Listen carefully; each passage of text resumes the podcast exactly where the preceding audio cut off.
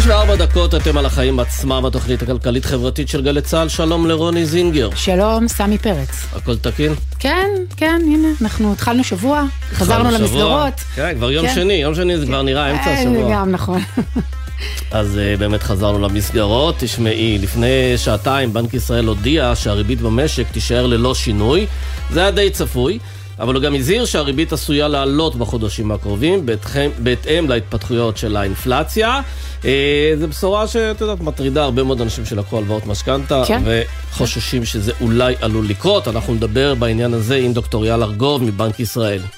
אז בהמשך למה שאמרת, למרות שהריבית לא עלתה, היא עדיין גבוהה מאוד, ואנחנו מכירים מסביבנו ושומעים על אנשים שלא מצליחים לעמוד בהחזר החודשי של המשכנתה, שזינק בחודשים האחרונים, אנחנו נדבר עם אחת מהאנשים האלה. כן, מאיפה יבוא הכסף? כן. שאלה טובה. ובאפרופו מאיפה יבוא הכסף, יש גם אה, משבר מאוד גדול בביטוח הסיעודי שנמצא על סף קריסה. אנחנו נדבר בעניין הזה עם מנכ"ל משרד הבריאות, משה בר סימן טוב, לגבי הפתרון. מה הפתרון? הרי תשלומי ביטוח גדולים יותר זה פתרון אחד, או הרעת תנאים למבוטחים זה פתרון שני, זה מה שתמיד עושים במצבי ביטוח. נברר את זה עם בר סימן טוב. וסמי, אם חשבנו שאנחנו uh, התחלנו את ספטמבר uh, כמו שצריך, בלי שביתות, וסיימנו עם האיומים של המורים, אז uh, אחרי 1 בספטמבר נחשפים פרטי הסכם, ההסכם שנחתם עם ארגון המורים, ובאופן לא מפתיע, הארגון ומשרד האוצר והחינוך כנראה לא סיימו להתווכח. אז אה, כתבתנו לענייני חינוך, יובל מילר, תגיע עם פרטי ההסכם. מעניין לראות מה, מה, מה הובטח על הנייר ומה קורה בפועל. האמת שהתווכחו, כל עוד יש לימודים ותלמידים בבית ספר, תתווכחו כמה שאתם נכון. רוצים. תשמעי, שר הכלכלה ניר ברקת אמר אתמול בתוכנית הצינור בערוץ 13 שהמונופולים הגדולים במשק משתפים פעולה עם ראשי המחאה נגד ההפיכה המשפטית ומעלים מחירים כדי שהציבור יסבול ויכעס על הממשלה. בגלל זה אנחנו משלמים יותר בעצם. לגמרי, זה מה שהוא כן, אמר. כן. אנחנו נברר את העניין הזה מהממונה על התחרות לשעבר, דור שטרום, הוא יהיה כאן להגיד אם זה נכון. ושוב משכנתה, אבל הפעם במגזר החרדי, קראנו uh, הבוקר uh, מאמר מעניין מאוד, uh, סיפור חדש שמביאה מירב ארלוזרוב מהמרקר. היא מספרת על תוכנית להקלות במשכנתה, אבל היא נתפרת למידותיהם של החרדים. אז אנחנו נדבר עם העיתונאי החרדי אבי מימרן, שיסביר לנו שזה לא בדיוק רק לחרדים, יכול להיות שיש עוד אוכלוסיות שייהנו מכך, ונדבר גם עם מירב, שניהם ידברו איתנו בנושא הזה. כן, ולבסוף אנחנו צריכים לסיים משהו טוב ובעל ערך, בכל זאת ראש השנה וחגים כן, תכף, ועניינים. כן, למה לבאס כל היום? בדיוק, אז הארגון פתחון לב יוצא עם מבצע מיוחד לקראת החגים, סלי מזון עד פתח הבית, לכבוד החג, הם תמיד עושים את זה, אבל בואו נבדוק, מה הם עושים השנה חדש שלא עשו בשנים קודמות. כן, בואו נשמע. ואני רוצה לשמוע מה הכותרת שלך להיום. אז הכותרת שלי מתכתבת עם כותרת של אתמול בערב, שמענו שיש אה, ראש רשות מיסים חדש, הוא מחליף את שי יעקב, קוראים לו, אה, את ערן יעקב, שמו שי אה, אהרונוביץ', אמ, ואני מברכת אותו על התפקיד החדש, אני בטוחה שוועדת האיתור מצאה את האדם הראוי לתפקיד, אבל עכשיו סמי, אני רוצה להקריא לך את רשימת הפקידים אליה אהרונוביץ' מצטרף. אתה מקשיב? קדימה. אוקיי, יוגב גרדוס, ראש אגף תקציבים, אפי מלכין, הממונה על השכר, שמואל אברמזון, ממלא מקום הכלכלן הראשי, יאלי רוזנברג הוא החשכ"ל, ספי זינגר, יושב ראש רשות ניירות ערך, עמית גל, ממלא מקום ראש רשות שוק ההון, וכמובן שר האוצר, סמוטריץ', שר הכלכלה ברקת, מנכ"לי המשרדים שלהם, נגיד בנק ישראל, אני לא, אני לא אמשיך, אני אעצור. את רק צריכה להגיד שעמית ויאלי זה עמית ויאלי הבן. הבן, בדיוק, כן. מה לא שמעת ברשימה הזו? לא שמעתי בנות. נכון, לא שמעת נשים, אז לא שכחתי את מיכל רוזנבוים מרשות החברות, וגם לא את מיכל השנייה, מיכל כהן, הממונה על התחרות. שתי מיכליות שבמקום להתעסק בעבודה שלהן ביום יום, הן נאלצות כל הזמן להדוף את מתקפות איומי ההדחה שלהן. המינוי של סמוטריץ' הוא עוד מינוי שמעגן שלטון גברי מוחלט ולא מאפשר לנשים לקבל את המקום הראוי שלהם ליד שולחן מקבלי ההחלטות ובעמדות המפתח. אמרנו את זה אלף פעמים, נגיד את זה שוב פעם, כשם שבעולם התרופות, כאשר גברים מבצעים מחקרים על גופם של גברים, התוצאות, כלומר התרופות, מותאמות רק לגברים, כך גם ביתר התחומים. לא ניתן לאפשר התנהלות רק על ידי גברים, מתוך הנחה שהם ייצגו את כולנו, ולא ייתכן שמדינה תנוהל על ידי גברים ובסופו של דבר עבור גברים, גם אם נדמה לנו שהם רואים את כולם ואת כולן, ביתר שאת סמי, כשמדובר בהחלטות כלכליות. זאת לא רק הנראות וחשיבות הייצוג, זאת העובדה שבמדינה נורמלית לא רק מגדר אחד יושב על השיבר ומחליט איך יחלקו את הכסף. בהחלט, ויש פה עוד נקודה, אה, את יודעת שהרבה מאוד מחקרים מראים שבמקום שיש בו נשים יש פחות שחיתויות? לא משום שהן פחות מושחתות מגברים, אלא משום שהן לא חלק מהקליקה הגברית, הן לא חלק מהרשתות של שחיתויות, אה, ויש להן נטייה לציית יותר לחוק, כלומר לפחות להציב את זה. כלומר, משהו בתרבות הנשית גורם גם בסביבה גברית. יותר ענייניות ופחות כן. אה, מועדון הסיגרים. אז ראו זרתם, כל הפקידים הגברים שנמצאים שם, ואין מי שישמור עליכם. חלקם נדבר בתוכנית הזאת. אגב, שימי לב מי שומר עלינו, אבל יועצת משפטית לממשלה ונשיאת העליון. כן. ואם בקרוב גם הם יוחלפו בגברים. כן. הלך עלינו? כן, גם בהיבט הזה. כן. תשמעי, הכותרת שלי היא שר הכלכלה, ניר ברקת, שאמר אתמול בתוכנית הצינור, הוא אמר את הדבר הבא. שמענו לא פעם חלק מאנשי המחאה שרוצים שיהיה פה יותר גרוע. הם רוצים שהציבור יסבול בשביל להוכיח שהממשלה שלנו לא עושה את עבודתה. חלק ממובילי המחאה והשותפים שלהם, המונופולים הגדולים, התארגנו ביחד. אני מרגיש את זה היטב אישית שהולכים לי על הראש עם קמפיין. כלומר, קמפיין על זה שיוקר המחיה הגבוה, שמעלים מחירים. למה? כדי לעשות קמפיין נגד ניר ברקת. אז האמת מדובר בטענה קשה, כי לפי ברקת, עליות המחירים נובעות מרצון של המונופולים הגדולים לפגוע בציבור כדי שהציבור יכעס על הממשלה ואולי יעניש אותה. אבל האמת, עוד לפני הפגיעה בציבור, יש כאן טענה למעשה של קרטל, בנסיבות מחמירות אפילו. מה, כדי להפיל ממשלה עושים קרטל, מעלים מחירים? משהו פה לא סביר, וגם מתארגנים יחד. מתארגנים, כן. אז תשמעי, אה, אחרי הצהרה כזו, אתה טועה קודם כל מה הטעם בלהקים ועדת ריכוזיות חדשה, שעליה הכריזו ברקת והשר סמוטריץ' לא מזמן. ואם יש זו נקמה, אז צריך להעמיד לדין את הנוקמים האלה, ולמנוע מהם לתת לציבור לסבול. עכשיו תראה, אני לא רוצה לצ... אה, לצאת פה להגנתם של מונופולים שמעלים מחירים, אבל ייתכן שיש סיבה נוספת להעלאות מחירים. אנחנו נדבר גם בהמשך עם דרור כן, שטרום על הסיבות. כן. אבל יש גם סיבה, יכול להיות שהם מרשים לעצמם להעלות מחירים, משום שהם זיהו שתשומת הלב של הממשלה הזו ושל כל המדינה מוקדה בחודשים האחרונים רק בהפיכה המשפטית שהקואליציה הזו הובילה. אז אני טוען שבקווי היסוד של הממשלה הזאת יש רמז לכך. כתוב שם שחור על גבי לבן שהרפורמה המשפטית תקבל עדיפות מוחלטת ומלאה בכל מקרה ונסיבות על פני כל חקיקה אחרת. כלומר, זה סדר עדיפויות. הפיכה משפטית הרבה לפני כל דבר אחר. אז מה אתם מופתעים כשאתם באים ואומרים למונופולים, כרגע העלאות מחירים שלכם לא מעניינות אותנו, מה אתם מופתעים שהם מעלים מחירים? כן, זה מיסוך העשן, ההפגנות ברחוב ובינתיים הסופר, הכל יקר יותר. בדיוק. בואו נתחיל.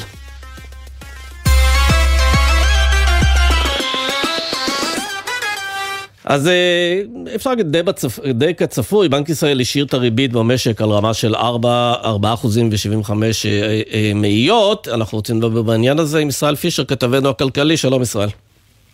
שלום לשניכם, כן. לא הפתיעו. בנק ישראל הודיע. לא, לא הפתיע, לא הפתיע פעם שנייה שהוא משאיר את הריבית ברמה של 4 אחוזים ושלושת רבעי אחוז, אבל צריך גם לקרוא כמובן את ההודעה ואת הדברים שמציין בנק ישראל. אה, אחד מהדברים הכי חשובים, אני חושב, בהודעה של בנק ישראל, רמת התוצר מעל קו המגמה לפני משבר הקורונה, כותב בנק ישראל, אבל הוא מוסיף, קצב הצמיחה הוא מתחת לפוטנצ... לפוטנציאל של צמיחת המשק. יש כמה מדדים שמצביעים גם על התמתנות מסוימת בצמיחה, ועוד הוא מציין גם את היחלשות השקל אה, בחודשיים האחרונים, עוד יותר ראינו את זה, שיכול אה, לעורר מחדש את האינפלציה. אה, בנק ישראל כותב שהוא רואה התכנות לא מבוטלת להמשך העלאה של הריבית בהחלטות הבאות. אם האינפלציה תעלה ושקל חלש שווה אינפלציה גבוהה יותר ולכן אנחנו יכולים להמשיך לראות עוד העלאות ריבית בהמשך השנה, 23 באוקטובר, ההחלטה הבאה. כן, יפה. ישראל פישר, תודה. אנחנו רוצים לצרף תודה. את אה, דוקטור אה, אייל ארגוב, מנהל אגף מקרו-כלכלה ומדיניות בחטיבת המחקר של בנק ישראל. ערב טוב. ערב טוב לכם. אז אה, זה נשמע כאילו אחרי באמת עשר העלאות רצופות, בחודשיים האחרונים קצת נרגעתם, והתחושה היא שהאינפלציה בשליטה, אבל מצד שני אתם גם אומרים, יש התכנות עדיין להמשך העלאות ריבית בהחלטות הבאות. במה זה בעיקר תלוי? בשער הדולר? לא רק בשער הדולר, אה, אז באמת כמו שאתה אומר, האינפלציה, אה, הייתי אומר שהיא בשליטה. הצלחנו אה, להוריד אותה מסביבת אה, מעל חמישה אחוזים שזה היה בשיא. אה, כרגע ירדה ל-3.3, אבל זה כנראה זמני, היא תעלה בחזרה, כנראה לסביבות 4 אחוזים כבר בקריאה הבאה. כלומר, הצלחנו להוריד את, ה, את המנה הראשונה, אבל עדיין נדרש עוד להוריד את האינפלציה, זה לא מאחורינו. ולכן אנחנו לא מורידים לגמרי מסדר היום אפשרות שבאחת מההחלטות הבאות עוד נצטרך להוריד את הריבית, זה יהיה מאוד תלוי. אה, באינפלציה שאנחנו נראה בחודשים הקרובים, היא תפתיע אותנו כלפי מעלה או תהיה בהתאם לציפיות. למעשה אנחנו כבר יכולים להניח שבאוקטובר אנחנו נשמע על העלאת ריבית נוספת לאור אה, המדד שהתפרסם אה, באשר לאוגוסט? לא, לא, אנחנו מצפים שתהיה עלייה ל-4%, זה לא יפתיע אותנו, זה לא יהיה משהו שיגרום לנו בהכרח להעלות ריבית, אבל אם אנחנו נראה שזה עולה הרבה יותר, או התפתחויות אחרות, כמובן שאנחנו... אה, נשקול העלאת ריבית, זה, לא, זה ממש לא בהכרח אה, בהחלטה הבאה, וגם אה, כמובן שער החליפין, הפיחות שהיה הוא כנראה עוצר קצת או, או מאט את, ה, את ריסון האינפלציה ואת הורדת האינפלציה והוא גם יילקח בחשבון בהחלטות הבאות. כן, אתם מדברים על זה שבעצם האינפלציה טיפה ככה נרגעה, זה מה שאתה אומר, אבל מצד שני גם קצב הצמיחה אה, קצת הואט, ואתם קובעים שהוא מתחת לפוטנציאל של צמיחת המשק. אה, יש התמתנות מסוימת, לא האטה, לא מיתון, אבל התמתנות מסוימת. ממה זה נובע? מהריבית הגבוהה או מדברים שקשורים במהפכה המשפטית?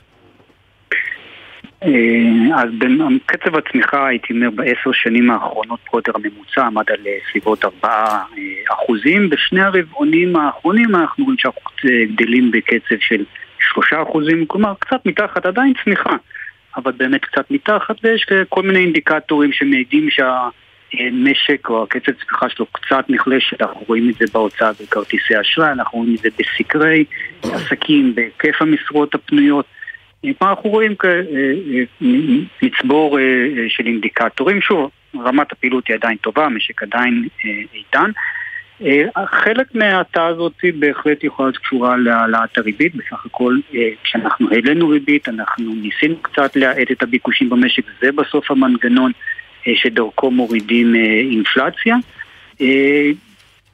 קשה לקבוע חד משמעית האם היה פה גם דברים מקומיים נוספים מעבר להעלאת הריבית, אבל בכל מקרה לא רואים האטה משמעותית בפעילות, צריך אה, להדגיש את זה. כי יש ירידה במספר המשרות הפנויות, כן רואים איזשהו, איזושהי מגמה תחילתה נכון. של האטה, האבטלה לא עולה, אבל אנחנו כן רואים ירידה. אבל אני מבקשת לשאול אותך דווקא שאלה אולי קצת שונה, כי uh, הרבה אנשים uh, נשמו לרווחה היום כשהם שמעו שהריבית, לפחות לעת עתה, uh, לא עלתה בפעם השנייה.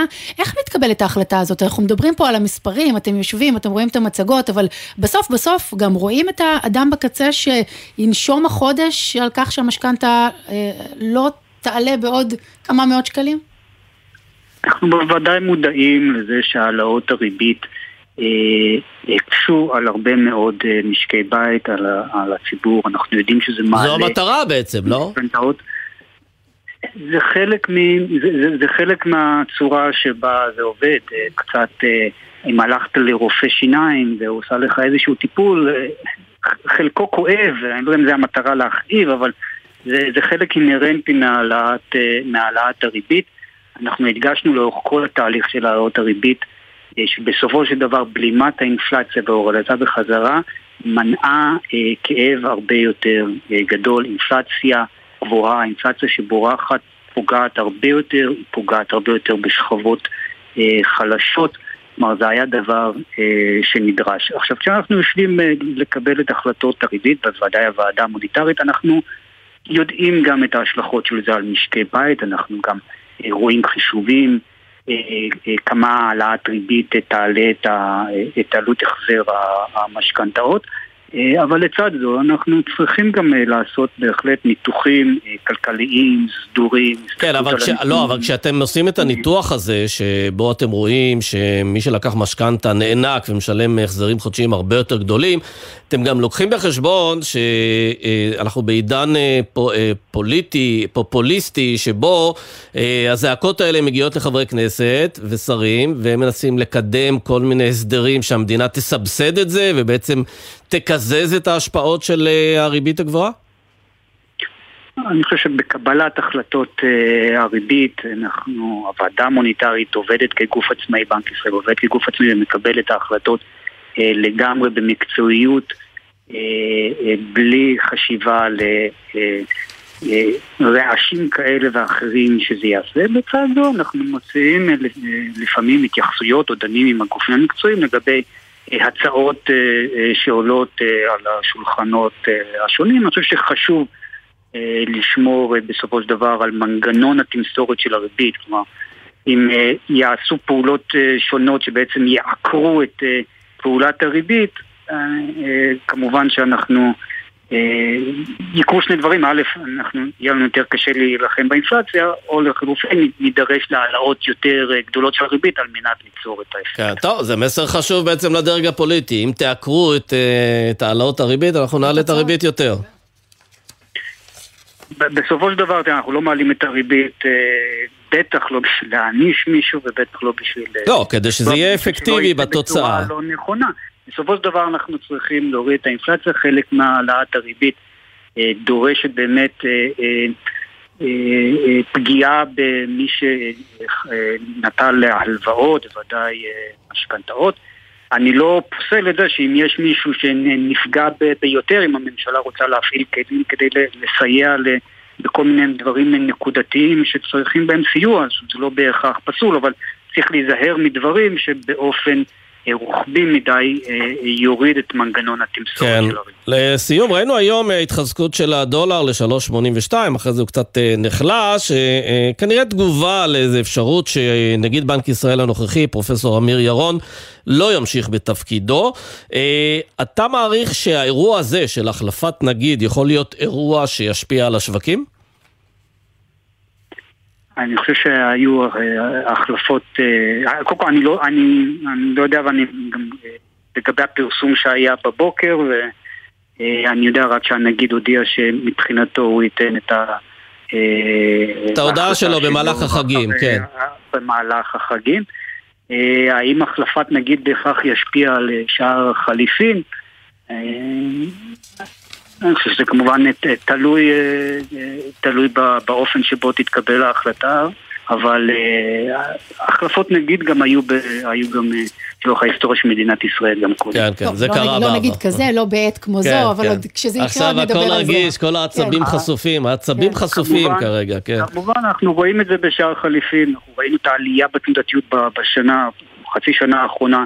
בשער החליפין ואנחנו רואים... כן, גם אתם פרסמתם גרף פוליטיים. שמראה את התגובה של שער החליפין, כל פעם שיש איזו התפתחות סביב הרפורמה המשפטית, יש התפתחות חיובית, השקל מתחזק, התפתחות שלילית, השקל אה, נחלש. אה, מעניין לראות על הגרף הזה כיצד תראה ההחלפה של הנגיד.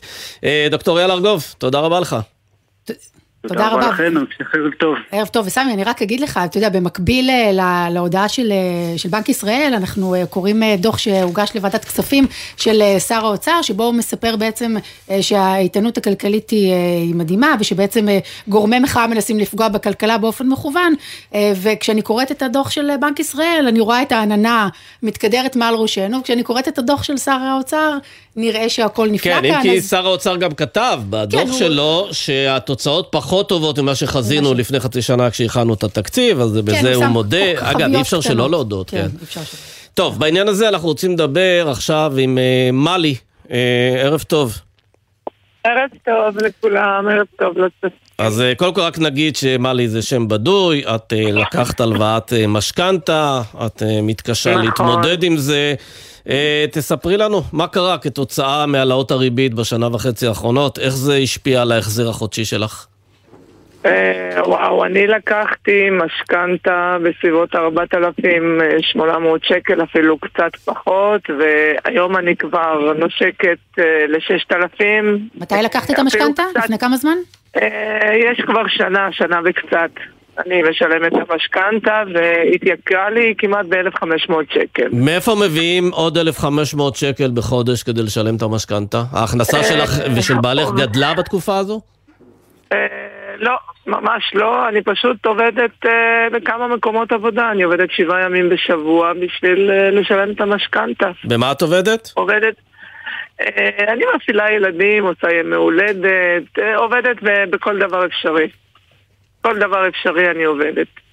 אז אה, מה, כשלפני שיש הכרזה על העלאה או הורדת ריבית, את עוצרת את הנשימה, הבנק מעדכן אותך, אה, זה הפך להיות אירוע שאת אה, מתנהלת לפיו? פחות או יותר, כן, ממש ככה. אני היום באמת באמת כל. מהבוקר אני הקשבתי לחדשות, לרדיו, והאמת, הייתה לי איזושהי הרגשה שאולי הריבית קצת תרד, אבל ממש ממש זה לא משמח אותי שהריבית לא ירדה. אולי היא לא עלתה, אבל היא לא ירדה וזה ממש לא בסדר. אגב, עובר בראש שאם הריבית תמשיך ותעלה וההחזר החודשי יגדל, אה, אתם תיאלצו למכור את הדירה? ממש ככה, כן, ממש ככה. אם הריבית תמשיך לעלות, אנחנו פשוט אה, לא נוכל לעמוד בהחזרים ולמכור את הבית. זו אופציה שעוברת בראש שלנו כבר אה, בחודשיים האחרונים הרבה. שווי הדירה גם עלה מאז שקניתם אותה? אה, היא לא עלתה בהרבה דווקא, הדירות ככה תקועות, השווי ממש... אה, איפה את גרה? לא באיזה עיר? אני, אני גרה בעפולה. כן. ובכמה עבודות את עובדת, מלי? אני עובדת כרגע בשלושה עבודות, וכנראה אני מתחילה לחפש עוד עבודה רביעית. והכל פועל יוצא של, אה, של, של הכבדה בתשלום המשכנתה. כן, כן, כן. כן, והרגשת גם שאת אה, מנסה להצטמצם בסעיפים כלשהם, לא יודע, הולכים לסופר, אה, קונים פחות. אה, כמובן שהכל הולך לפי, באמת לפי הכל אני רושמת, הכל הולך לפי ה... מצטמצמת בכל דבר אפשרי, אני כבר שכחתי מתי אני יצאתי לחו"ל, אני בשנה האחרונה אין לי חיים, אני כל היום סביב העבודות וסביב המשכנתה שהיא מחודש לחודש היא מתייקרת ועולה והריבית פשוט לא מפסיקה לעלות. כן. אה, אז שמענו את מלי, כן. אבל כמוה יש אה, עוד רבים רבים, אנחנו שומעים את זה גם בסביבתנו. כן. כן. אנחנו עוד נעסוק בזה במהלך התוכנית בהקשר אחר. מלי, אנחנו רוצים רק להודות לך, תודה. תודה רבה. תודה רבה לכם, תודה.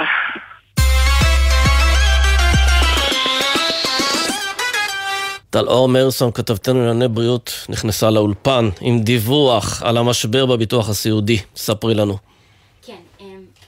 נסביר, באמת אה, יש כרגע דיון אה, סביב הביטוח הסיעודי, הביטוח הסיעודי בעצם יש חשש שהוא יקרוס, עכשיו אה, נסביר, בעצם ביטוח סיעודי מי שרוצה ויכול משלם לקופת החולים שעושה ביטוח סיעודי דרך חברה מסחרית, אם הוא מגיע למצב סיעודי הוא יכול לקבל כסף שמגיע לו ביטוח, כמו שאנחנו מכירים. למה הביטוח הסיעודי של קופות החולים בסכנת קריסה? כי הפרמיה, הסכום שכל מבוטח שילם על הביטוח לאורך השנים נמוכה יחסית, וגם מספר המבוטחים שמקבלים זכאות לביטוח סיעודי עלה, גם בגלל הזדקנות האוכלוסייה, אבל גם בגלל איזושהי הקלה בתנאים של מי זכאי לביטוח סיעודי, שמאפשרת ליותר אה, מבוטחים לקבל אותו. מה שקורה במצב כזה הוא שהקרן אליה מגיע הכסף שהמבוטחים משלמים וממנה יוצא הכסף למבוטחים סיעודיים שזכאים לגמול כספי, עלולה להתרוקן. זה מה שעלול לקרות אה, בקופת חולים אה, כללית ממש בקרוב, במאוחדת ולאומית בעוד שנה-שנתיים, ולכן ברשות שוק ההון שמפקחת על תחום הביטוח הציעו כמה צעדים. הראשון הוא להפחית את גובה הסכום שכל מבוטח סיעודי מקבל מ-6,100 שקלים בחודש ל-5,500, הפחתה של 600 שקלים, והשני להגדיר תקופת המתנה של שישה חודשים מרגע שהוחלט שהמבוטח זכאי לקבל את הכסף ועד שהוא מתחיל לקבל אותו. יש אה, תקופה כזאת היום, אבל היא עומדת על חודשיים בלבד, ובעצם הכוונה היא להאריך כן. אותה. נגיד שבמשרד הבריאות אה, מתנגדים לתוכנית הזו, מנכ"ל המשרד משה בר סימן טוב הורה לקופות החולים לא לקבל את ההוראות האלה, לא לשווק אה, פוליסות ביטוח סיעודי לפי התנאים החדשים. אבל יש גם תאריך יעד, כי ב-31 בדצמבר הסתיים החוזה של קופת חולים כללית עם חברת הביטוח הראל, שמספקת לה בעצם את הביטוח הסיעודי, וכל עוד אין הסכמות בין המשרדים, כללית לא תוכל לצאת למכרז להסכם חדש עם חברת אה, ביטוח, כי היא לא יודעת אילו, אילו תנאים היא מציעה. אגב, גם אם היא תדע, יכול להיות שחברות ביטוח לא ירצו להיענות למכרז, אה, בגלל הקשיים והסיכונים. היום בדיון בוועדת הבריאות של הכנסת שעסק בנושא, הממונה על הביטוח, אמר, אה, עמית גל, אמר שמדובר בפגיעה מסוימת, שמטרתה למנוע פגיעה פוטנציאלית גדולה הרבה יותר. משה בר סימן טוב מנגד אמר שמדובר אה, בבחינת הרע מכל העולמות, כן. הצדדים הם מחר אה, ייפגשו. יפה, תודה רבה טלאור, ואנחנו רוצים לדבר עם משה בר סימן טוב, מנכ"ל משרד הבריאות, ערב טוב. ערב טוב, שלום סמי ורוני. אז תשמע, יש פה בעצם אה, אירוע משילותי, משרד אה, הבריאות, אה, בוא נאמר ככה, רשות שוק ההון אומרת אה, לא תראו את התנאים, משרד הבריאות אומר אל תראו את התנאים, קודם כל מי קובע, של מי הסמכות במצב הזה? אז אני, אני אדייק ונחזיר את האירוע הזה לפרופורציה שבו הוא מתקיים. לרשות שוק ההון יש לכן את הסמכות לקבוע את תוכן הפוליסות אה, ביטוח שמשווקות, אבל למשרד הבריאות יש את הסמכות לומר לקופות חולים אם לשווק או לא לשווק את הפוליסות האלה. הפעולות האלה שעושות קופות החולים הן באחריות אה, משרד הבריאות. אין על כך אה, חולק ואין שאלות האם משרד כלשהו עובד בהתאם לסמכויות שלו או לא, כל משרד פועל בהתאם לסמכויות שלו. אנחנו אומרים שבאמת, כמו שאמרה טלור קודם, המתווה שמוצע כעת הוא באמת הרע מכל העולמות, מהבחינה הזאת שהוא מייצר אה, פגיעה מאוד מאוד קשה, ואפשר uh, להסביר את זה קצת אגב, יותר. יש לזה אבל תקדימים. בכל פעם שראינו, למשל, אני זוכר שבזמנו היה משבר בקרנות הפנסיה של ההסתדרות. היה חסר כסף בקופה, אז אמרו, אז גם גובים יותר כסף מהמבוטחים, וגם פוגעים קצת בתנאים שלהם. זו הדרך לאזן uh, ביטוחים. אני אשמח, אני אשמח להסביר. אנחנו פה נמצאים במצב שבו אנחנו גם מייצרים פגיעה מאוד קשה שעבור חלק מהאוכלוסייה היא פשוט מרוקנת מתוכן לחלוטין את הביטוח שיש להם וגם לא באמת נותנים פה פתרון. הזכרת את קרנות הפנסיה, זו דוגמה מצוינת שאכן בוצעו שם כמה צעדים אבל באמת הבטיחו לטווח ארוך אחר כך גם ב-2008 עם הפנסיה החובה, את החיסכון הפנסיוני של uh, תושבי מדינת ישראל. כאן אנחנו במצב שאנחנו מבצעים צעדים מאוד כואבים, שמוסכם על כולם שיחזיקו מעמד כמה חודשים, שנה, שנתיים, איזשהו פרק זמן מאוד קצר, ובעוד פרק זמן לא ארוך, נמצא, נמצא את עצמנו שוב נצ... אה, צריכים לבצע צעדים. אז איך אפשר לפתור את זה בלי לא. להגדיל את ה... בלי אה, להקטין את הזכויות של המבוטחים?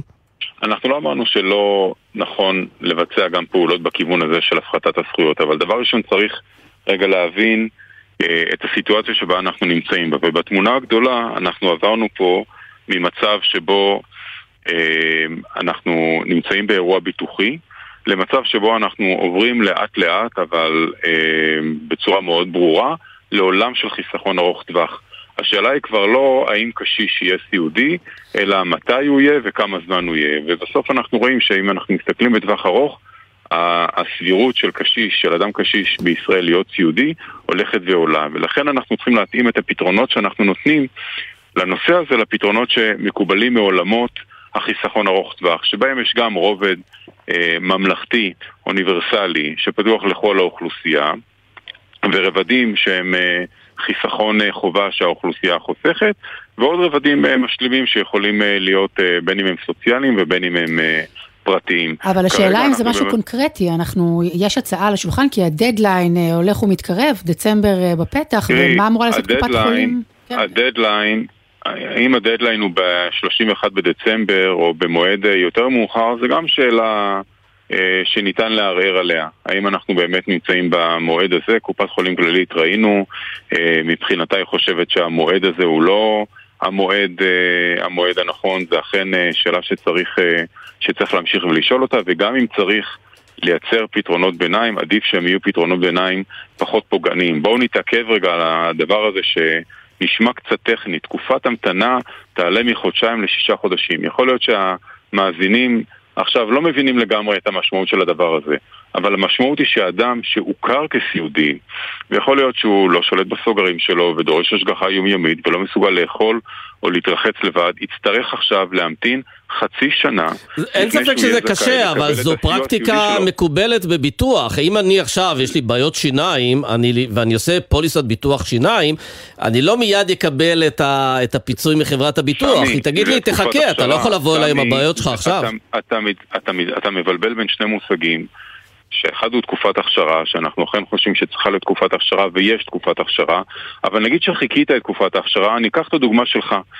לצורך העניין עשית ביטוח, חיכית שנתיים תקופת הכשרה, ועכשיו כואבות לך השיניים, ואתה צריך טיפול שורש דחוף, ואתה לא מסוגל לישון בלילה מרוב כאב ולא מתפקד. תבוא ותגיד לך, חברת הביטוח, סמי, עכשיו תחכה חצי שנה עד שתוכל ללכת לחברת הביטוח. זה לא פרקטיקה מקובלת של תקופת הכשרה. זה לבוא ולומר לך, קרה לך האירוע הביטוחי, אתה זקוק עכשיו לטיפול השיניים הדחוף שלך, עכשיו תחכה חצי שנה עד שתראה רופא שיניים. אז יכול להיות שסמי יסתדר וילך לרופא שיניים פרטי ובני המשפחה שלו יעזרו לו באיזושהי דרך, אבל יש לא מעט אוכלוסייה, עם חלקה יכול להיות שדיברתם, עם אוכלוסייה שדיברתם איתה קודם, נציגה שלהם, שהם לא יוכלו להסתדר בחצי שנה הזאת. מה, אתה, מה יעשה אותו אדם שלא יכול להיות בבית, אין לו שום עזרה, הוא עשה ביטוח סיעודי, חלק מהאנשים האלה אפילו לא יישארו בחיים במשך אותה תקופה של חצי שנה. לא, אין להם שום מענה אלטרנטיבי. כן, אגב, אמרת קודם, הזכרת מדברים... את uh, קופת חולים כללית, uh, וזה, לפי הנתונים שאנחנו רואים, uh, לא בכל הקופות uh, עוצמת הבעיה היא נכון. חריפה באותה מידה. האם זה קשור. לא רק לתנאים אובייקטיביים כמו התארכות תוחלת החיים או משהו כזה, אלא גם לניהול כושל של אחת הקופות? לצורך העניין כללית? אנחנו, אנחנו, לא, אנחנו לא מזהים ניהול כושל, אנחנו מזהים שיש שונות שנובעת מהרבה דברים, חלקם מהמבנה הדמוגרפי של הקופות והמצב הסוציו-אקונומי שלהם, חלקם מגובה הפרמיה שבכללית יש יותר מבוגרים ומצב כלכלי ירוד יותר? יותר נמוך, כן. נכון.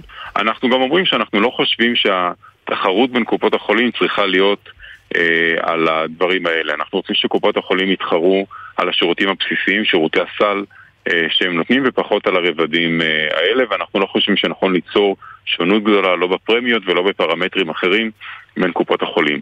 אנחנו בקיצור אומרים שנדרש פה איזשהו פתרון. אגב, הפתרון יכול להיות ש... ביטוח סיעוד ממלכתי שגם יחייב העלאות מיסים כדי לממן את זה?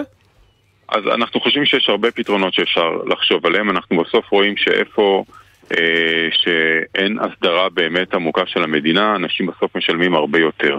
אז רובד ממלכתי בהחלט צריך להיות חלק מהפתרון. יש שם רובד ממלכתי באמצעות קופות החולים, הוא דורש גם את השיפורים שהוא דורש, ושוב, אם נשווה את זה לעולם החיסכון ארוך טווח, אז צריך להוסיף לזה עוד נדבכים, כמו חיסכון אה, חובה, כמו שכולנו חייבים לחסוך אה, לפנסיה, כמו לייצר איזושהי תחלופה בין החיסכון לפנסיה לבין הביטוח אה, הסיעודי, אה, ובקיצור לייצר פה באמת מערכים שבהסתכלות קדימה, כבר היום אנחנו רואים שאנחנו בבעיה, ובהסתכלות קדימה שהאוכלוסייה בישראל אה, הולכת אה, ומזדקנת, תוחלת החיים עולה ותוחלת החיים הסיעודית עולה גם היא אנחנו צריכים לראות שאנחנו באמת נותנים מענים שהם ארוכי טווח ויציבים, ולא עכשיו מייצרים איזשהו אה, פתרון מאוד מאוד כואב, שיגרום לזה שלחלק גדול מהאוכלוסייה הוא יישאר ללא מענה, ובכל זאת, אחרי שעשינו את המהלך הכואב הזה, אנחנו נצטרך למצוא את עצמנו בעוד פרק זמן לא ארוך, עוד פעם, צריכים לבצע עוד פעם צעדים אה, כואבים ולומר אין ברירה, הגענו שוב לשוקת כן, שבועה. לסיום, בעניין אחר, אנחנו רוצים לנצל את ההזדמנות שאתה איתנו. לפני כמה זמן היה עניין של רופאים שרוצים לעזוב את הארץ, רילוקיישן, במחאה על הרפורמה המשפטית. אני זוכר שאתה מאוד uh, הוטרדת מזה. אתה יכול לעדכן אותנו היכן זה עומד? הצלחתם לבלום את השיח הזה, את היוזמה הזו? אנחנו, אנחנו מדברים עם הרופאים ואנחנו מזהים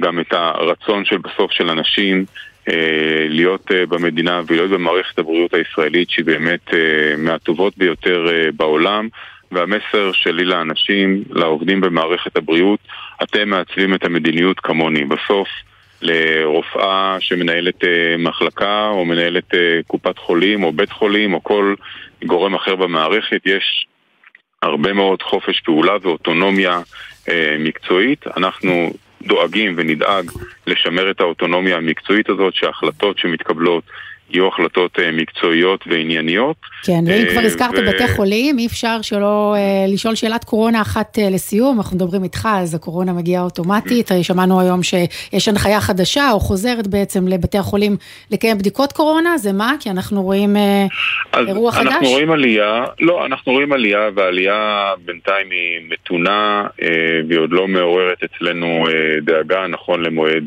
זה. אה, אנחנו אבל כן רוצים לוודא שאנחנו רואים את התמונה המלאה, ולכן אמרנו, שוב, לא קוראים לציבור עכשיו ללכת ולהיבדק בהמוניו, אבל אנשים שאכן מגיעים למחלקות הפנימיות, כן שיעברו בדיקה, כדי שאנחנו נקבל את התמונה המלאה. כרגע אנחנו לא רואים... ספירת הרגעה ממנכ"ל משרד הבריאות. כן. משה בר סימן טוב, תודה רבה לך. תודה לכם, ערב טוב. אה, נצא להפסקת חצי מיד נחזור גם עם ארגון המורים, גם עם הסיפור של השר ברקת וגם עניין של סבסוד לחרדים בתחום המשכנתאות. תכף חוזרים.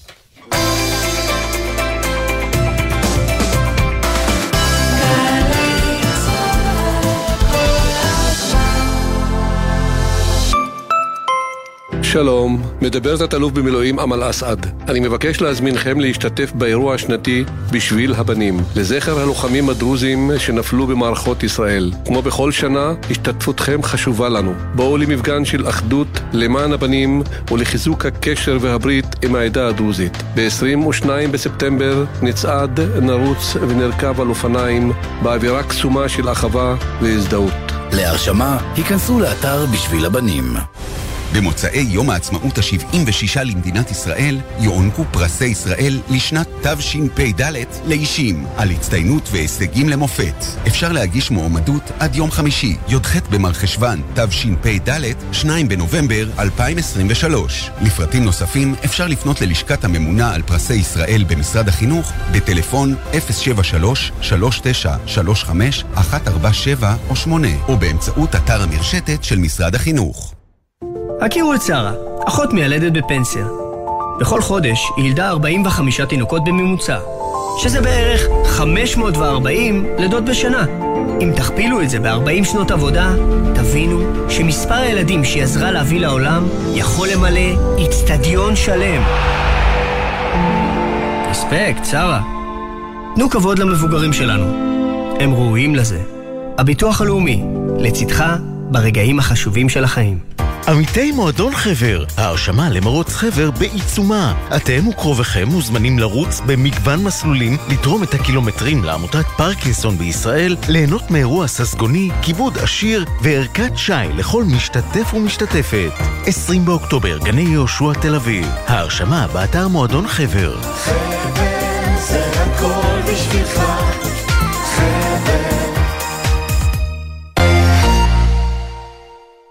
צמד האחים הוותיק ברדיו מתחדש בשעת שידור חדשה. עם הנושאים הבוערים, הכותרות המסעירות והחדשות הכי חשובות ביניהם. היום זה יום הטיפוח הגברי. שלום לברבי המקורית, חנוכת כיכר והכרזת יום הסביך ברמת גן. מעכשיו, בכל חמישי, באמצע היום בשלוש, בן וקובי פראג' שמים במרכז את כל ההתרחשויות הבאמת מעניינות מהרחוב הישראלי. 40 מעלות כאן גם בקיץ. אני חושב שהוא המציא למעשה את הטורטליני סלק הראשון בעולם. פרדי מרקורי. הולכים לשוחח על כוס המחשי. הפראג'ים, חמישי, שלוש בצהריים, גלי צה"ל. עכשיו בגלי צה"ל, סמי פרץ ורוני זינגר, עם החיים עצמם. חזרנו ויש עוד אה, מלא נושאים להספיק. כן, למשל חינוך. אה, יובל מילר, כתבתנו לענייני חינוך, איתנו? כן, כן. שלום כן, יובל. שלום, שלום. אז המורים חזרו לבתי הספר, והמשבר בין האוצר לארגון המורים לכאורה נגמר? לכאורה, כי ההסכם עדיין לא נחתם. אז מה, רן ארז צפוי לחדש את איומי ההשבתה?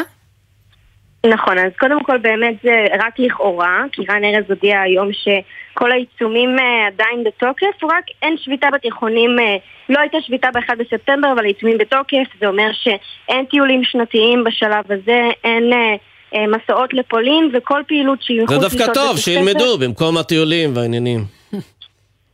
תלוי את מי אתה שואל, אם זה טוב או לא כן. טוב.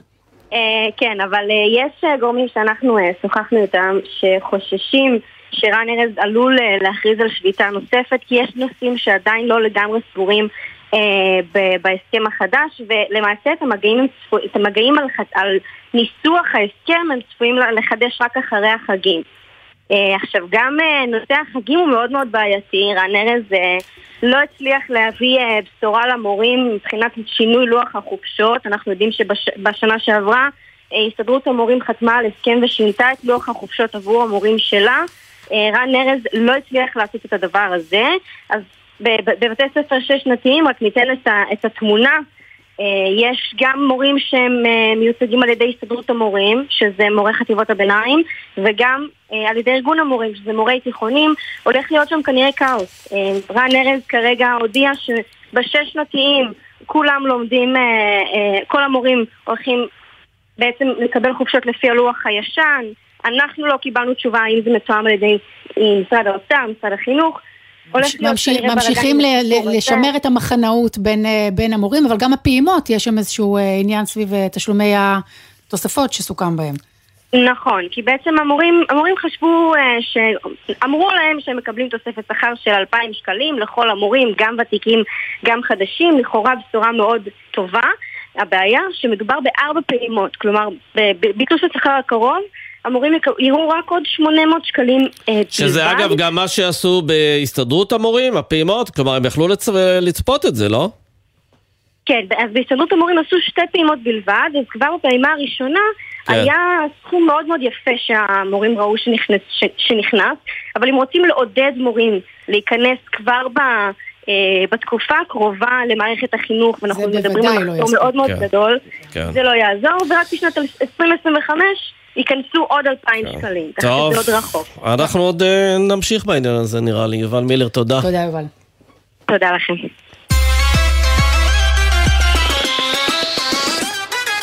ועכשיו אנחנו רוצים לצרף את אה, דרור שטרום, לשעבר הממונה על התחרות והגבלים העסקיים, כמו שקראו לזה פעם. אה, ערב טוב, דרור. ערב טוב.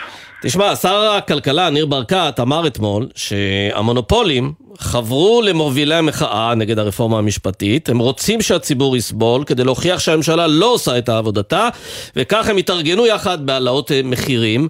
ואני תוהה, אה, האם אתה גם כן מזהה את זה כזה העניין. אה, המונופולים מעלים מחירים כדי לדפוק את הממשלה ואת יש הציבור. לנו אויב משותף, המונופולים, על זה נסכים. אז uh, לגבי זה שהמונופולים הם לא בדיוק הדבר שמיטיב עם המשק, אני מסכים לגמרי. לגבי תיאוריית הרדיפה, שבה אנחנו צריכים uh, לחשוד שהם אלה שבהצטרפותם למחאה, uh, בגלל זה הם מעלים מחירים, uh, זה די מגוחך, כי כולנו יודעים את האמת הכלכלית הפשוטה. המונופול מעלה מחיר כשהוא יכול. לא קשור כן מחאה, לא מחאה. ועוד עובדה מעניינת, אנחנו רואים עלייה של המונופולים למשל בתחום המזון, אנחנו רואים עליות מחירים כבר משהו כמו 15-18 שנה, אה, ואנחנו עוברים כך את אירופה ומקומות אחרים, כך שזה לא קשור למחאה, ונדמה לי שכל ילד יודע את זה. כן, אז אה, באמת בעניין הזה אה, הודיעו על הקמת ועדת ריכוזיות חדשה בראשות שמואל סלבין, שהיה פעם מנכ"ל משרד האוצר. לך יש קילומטראז' לא קטן בעניין הזה של ועדות ריכוזיות, ואם אתה צריך להציע לו, לשמואל סלבין, מה לעשות כדי להביא פה המלצות שיורידו את יוקר המחיה, מה אתה מציע לו? תראה, בעצם, אה, קודם כל בוא נאחל הצלחה לוועדה, כי הצלחתם היא במידה רבה הצלחתנו, וזה חשוב לזכור, אבל אה, אם אנחנו חוזרים למקצוע של אה, להשיא עצות, אז נדמה לי שבשלב הזה, אחרי כמה שנים שאנחנו אחרי המחאה החברתית, 12 שנה... ב-2011, כן, 12 שנים. וכך וכך ועדות, במציאות. אנחנו אפילו לא, לא נתחיל לספור כאן לא את הוועדות הציבוריות ולא את ועדות השרים. למה לך? הנה, אני אגיד לך, כן, בוא חמש. ועדות, כן. זאת הוועדה החמישית. אה, ושרים? שלוש ועדות להכיר- שרים? כן. בלי ועדות שרים, אני אוקיי. מדבר רק על ועדות ציבוריות, מקצועיות, כן. זאת הוועדה החמישית, והגיע הזמן להכיר במציאות הפשוטה, שכל הניסיונות לקוסמטיקה מהסוג הזול אה, לא העלו דבר, בעצם היה לנו רפורמת קורנפלק ורפורמה בתקנים וכולי וכולי, וכל הדברים האלה רק ניסו לעשות איפור לבעיה האמיתית, והבעיה האמיתית היא, כל אחד יודע, ריבוי מונופולים אה, באופן שערורייתי במשק הישראלי, והמונופולים האלה הם לא רק מונופולים במוצר, בעצם, יש לנו אה, כמה קבוצות ששולטות על הרבה מאוד מונופולים, מונופולים בחלב ובשר ומתיקה ועוד הרבה מאוד דברים. ואז השאלה, ו- מה עושים איתם? האם פותחים ליבוא, נגיד אמרת חלב, בשר, ליבוא, כמה שיותר, בלי מכסים, בלי אה, אה, מכסות וכולי, או, או גם וגם, לפרק מונופולים, פשוט להחליט שיש מונופול גדול בתחום מסוים, מפרקים אותו אה, לחתיכות, ועשו דברים כאלה בעולם. אז תראה, כמו, אה, מאחר ואנחנו מדברים על שוק שיש בו עשרות אם לא מאות מוצרים, אז אי אפשר לדבר על תרופה אחת, אבל אין ספק שהיבוא שכולם מדברים עליו כבר היה צריך להיות פתוח מזמן. כל השיטות האלה של הבולשביקים עם מכסות לשלושה חודשים והיתר להביא חלב לחודשיים, זה לא עובד ולא משפיע באמת. הדבר העיקרי שחייב להיות יחד עם פתיחה ליבוא זה פירוק של חלק מהמונופולים מסיבה פשוטה. כשאתה פותח ליבוא, בעצם נוצר מפגש רצונות בין יבואן, שהוא הרבה פעמים יבואן בלעדי, לבין המונופול המקומי. זאת אומרת, יש לך בעצם סוג של דואופול שנוצר במקום המונופול המקומי שהיה קודם, ולשניהם יש את אותו אינטרס, שהמחיר יהיה מחיר גבוה דווקא. תגיד לי, ואם לכן יעשו את הצעדים הנכונים, דרור, בכמה אפשר לדעתך להוריד את יוק- יוקר המחיה בתחומי המזון, הטואלטיקה? אז תראה, יש לך תחומים שבהם אנחנו יקרים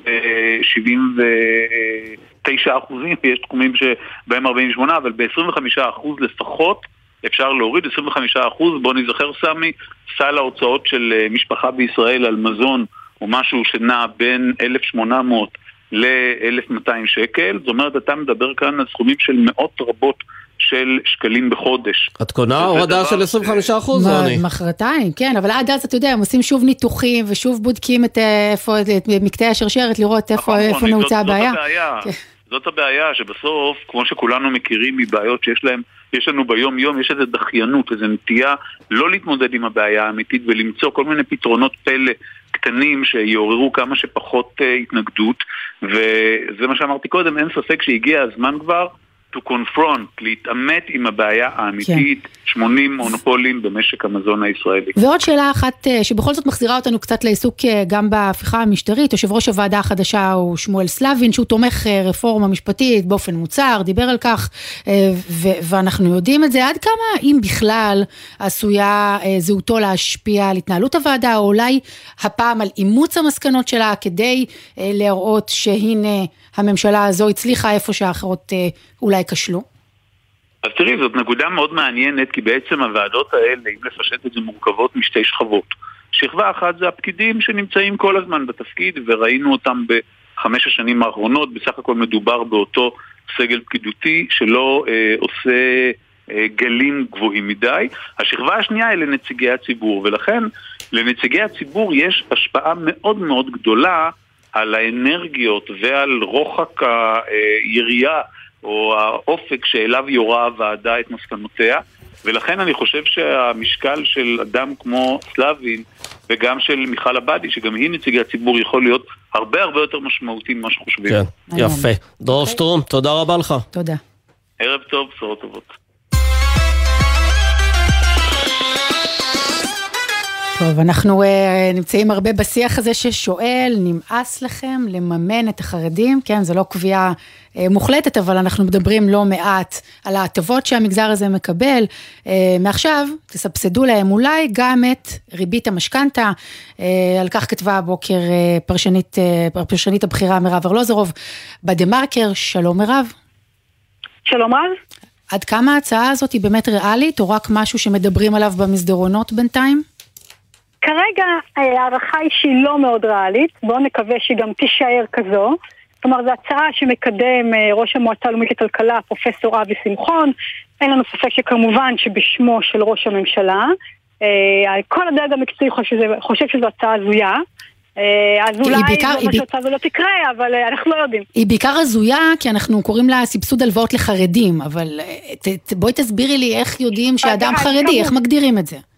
אז כמובן שזה לא יוצג ככה לציבור, זה יוצג לציבור בתור עוד איזשהו צד סוציאלי, תראו מה קרה, הריבית זינקה, משפחות קשות יום שקנו אה, דירה, ההוצאה שלהם על המשכנתה כתוצאה מכך עלתה באלף עד אלף חמש מאות שקלים בחודש, זה כסף, שנכ... זה כסף שחוסך אוכל מפיהם של הילדים, בואו נחלץ אותם מהצרה הזו, בואו נעזור להם. אגב, אבל עובדתית נכון? נכון להגיד שהחרדים נפגעו במיוחד מהעלאת הריבית, נכון? רגע, שנייה, אני רוצה רגע להתחיל רגע באמת מאמירה יותר עקרונית. זה נשמע נורא סוציאלי, ואני כבר אומרת לכם, זה כמובן לא יכוון רק לחרדים, זה יכוון למשפחות אה, עניות, סוציו נמוך, שקנו גם דירות קטנות וזולות יחסית, ושהיקף ההחזר המשכנתה מתוך ההכנסה שלהם הוא יחסית גבוה, כלומר שזה מאוד מכביד עליהם.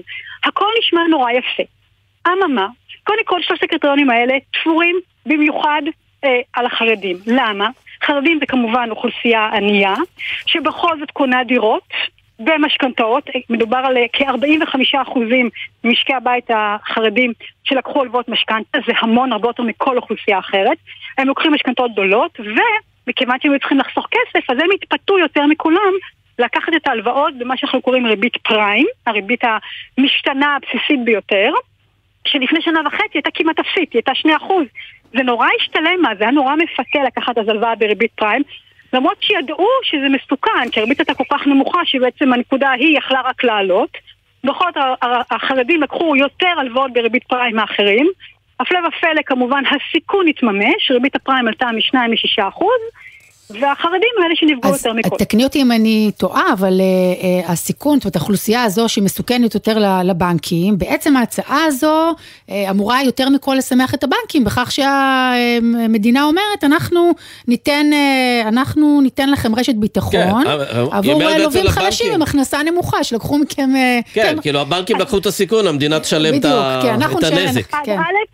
א', א', נכון, אה, למרות שאין לי ספק שכשאם וכאשר ההצעה תועלה, אז גם הבנקים יידרשו לתת את חלקם להיכנס מתחת לאלונקה, אבל אין ספק שהבנקים מרוויחים מכאן. אני רוצה להגיד לך עוד משהו, למה ההצעה הזו היא אבסורדית.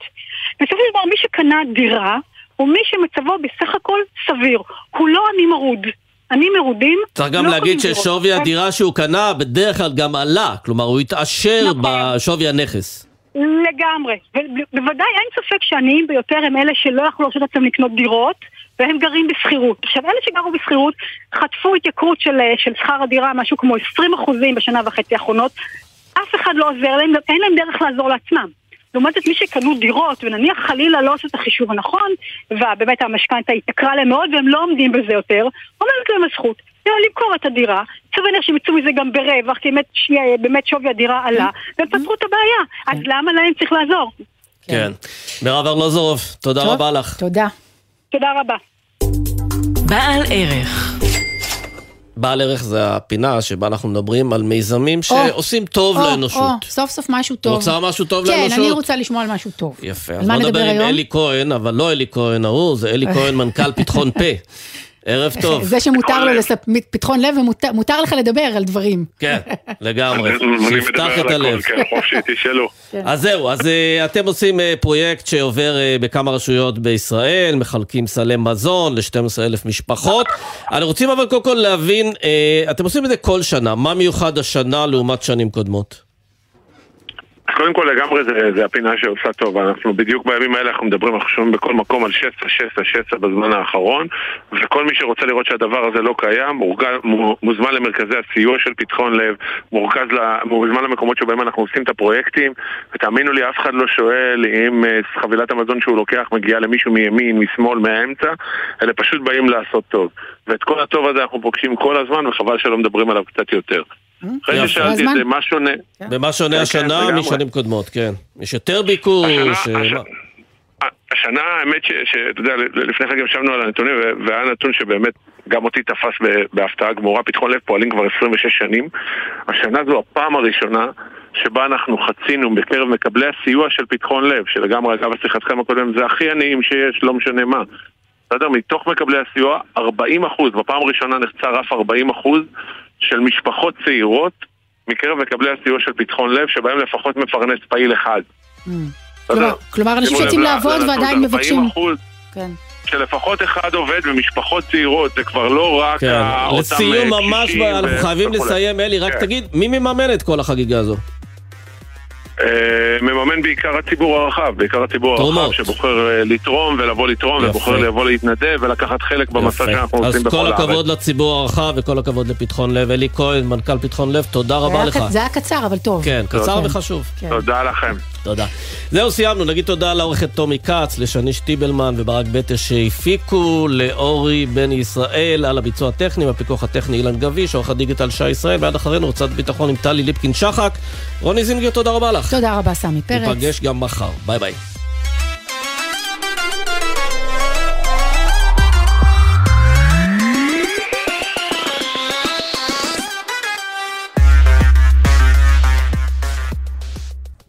בחסות הפניקס סמארט, המעניקה עד 45% הנחה בביטוח המקיף. כוכבית 5432, או חפשו הפניקס סמארט בגוגל. כפוף לתקנון המבצע, הפניקס חברה לביטוח בע"מ.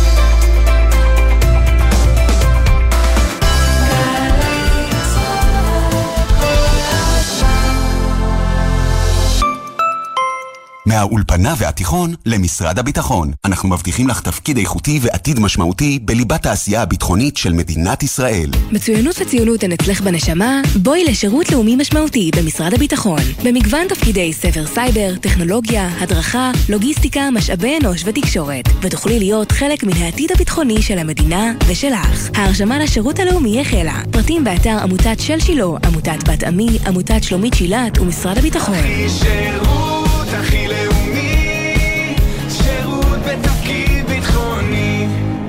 משרתי הקבע היקרים, מנהלת המגורים של צה"ל ממשיכה את תנופת הבנייה ברחבי הארץ ומזמינה אתכם לבנות בית בתנאים ייחודיים באחד ממיזמי המגורים הצבאיים המוקמים בימים אלה באזורים שונים בארץ ראשון לציון, כפר תבור, כרמית, בית שמש וקריית אונו. חפשו בגוגל עמותות המגורים והצטרפו לאלפי משרתים מאושרים.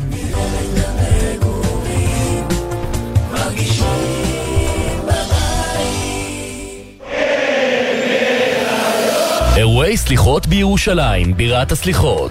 גם השנה, כולנו נפגשים באווירה הקסומה של ירושלים, עם מגוון אירועים וסיורי סליחות ברחבי העיר. להתרגש מחוויה עוצמתית ובלתי נשכחת. לכל האירועים, דרכי הגעה וחנייה באתר עיריית ירושלים. עמיתי קרנות השוטרים והסוהרים מגוון הטבות ומוצרים מסובסדים לשנה החדשה חוזר. 40% הנחה במגוון רשתות וגם מוצרי זהב ופרימיום פלוס בילוי ופנאי הפרטים והתוקף באתר קרנות. קרנות השוטרים קודם כל בשבילך. קרנות השוטרים קודם כל בשבילך לא צריך להיות מכונן כדי להבין שבסביבת בית ספר חייבים להקפיד על נהיגה זהירה. נהגים, עם החזרה ללימודים, שימו לב לילדים בדרכים. בסביבת בתי ספר, גנים ומגרשי משחקים, האטו ותנו זכות קדימה להולכי הרגל. שתהיה לכולנו שנת לימודים מוצלחת ובטוחה. הרלב"ד, מחויבים לאנשים שבדרך.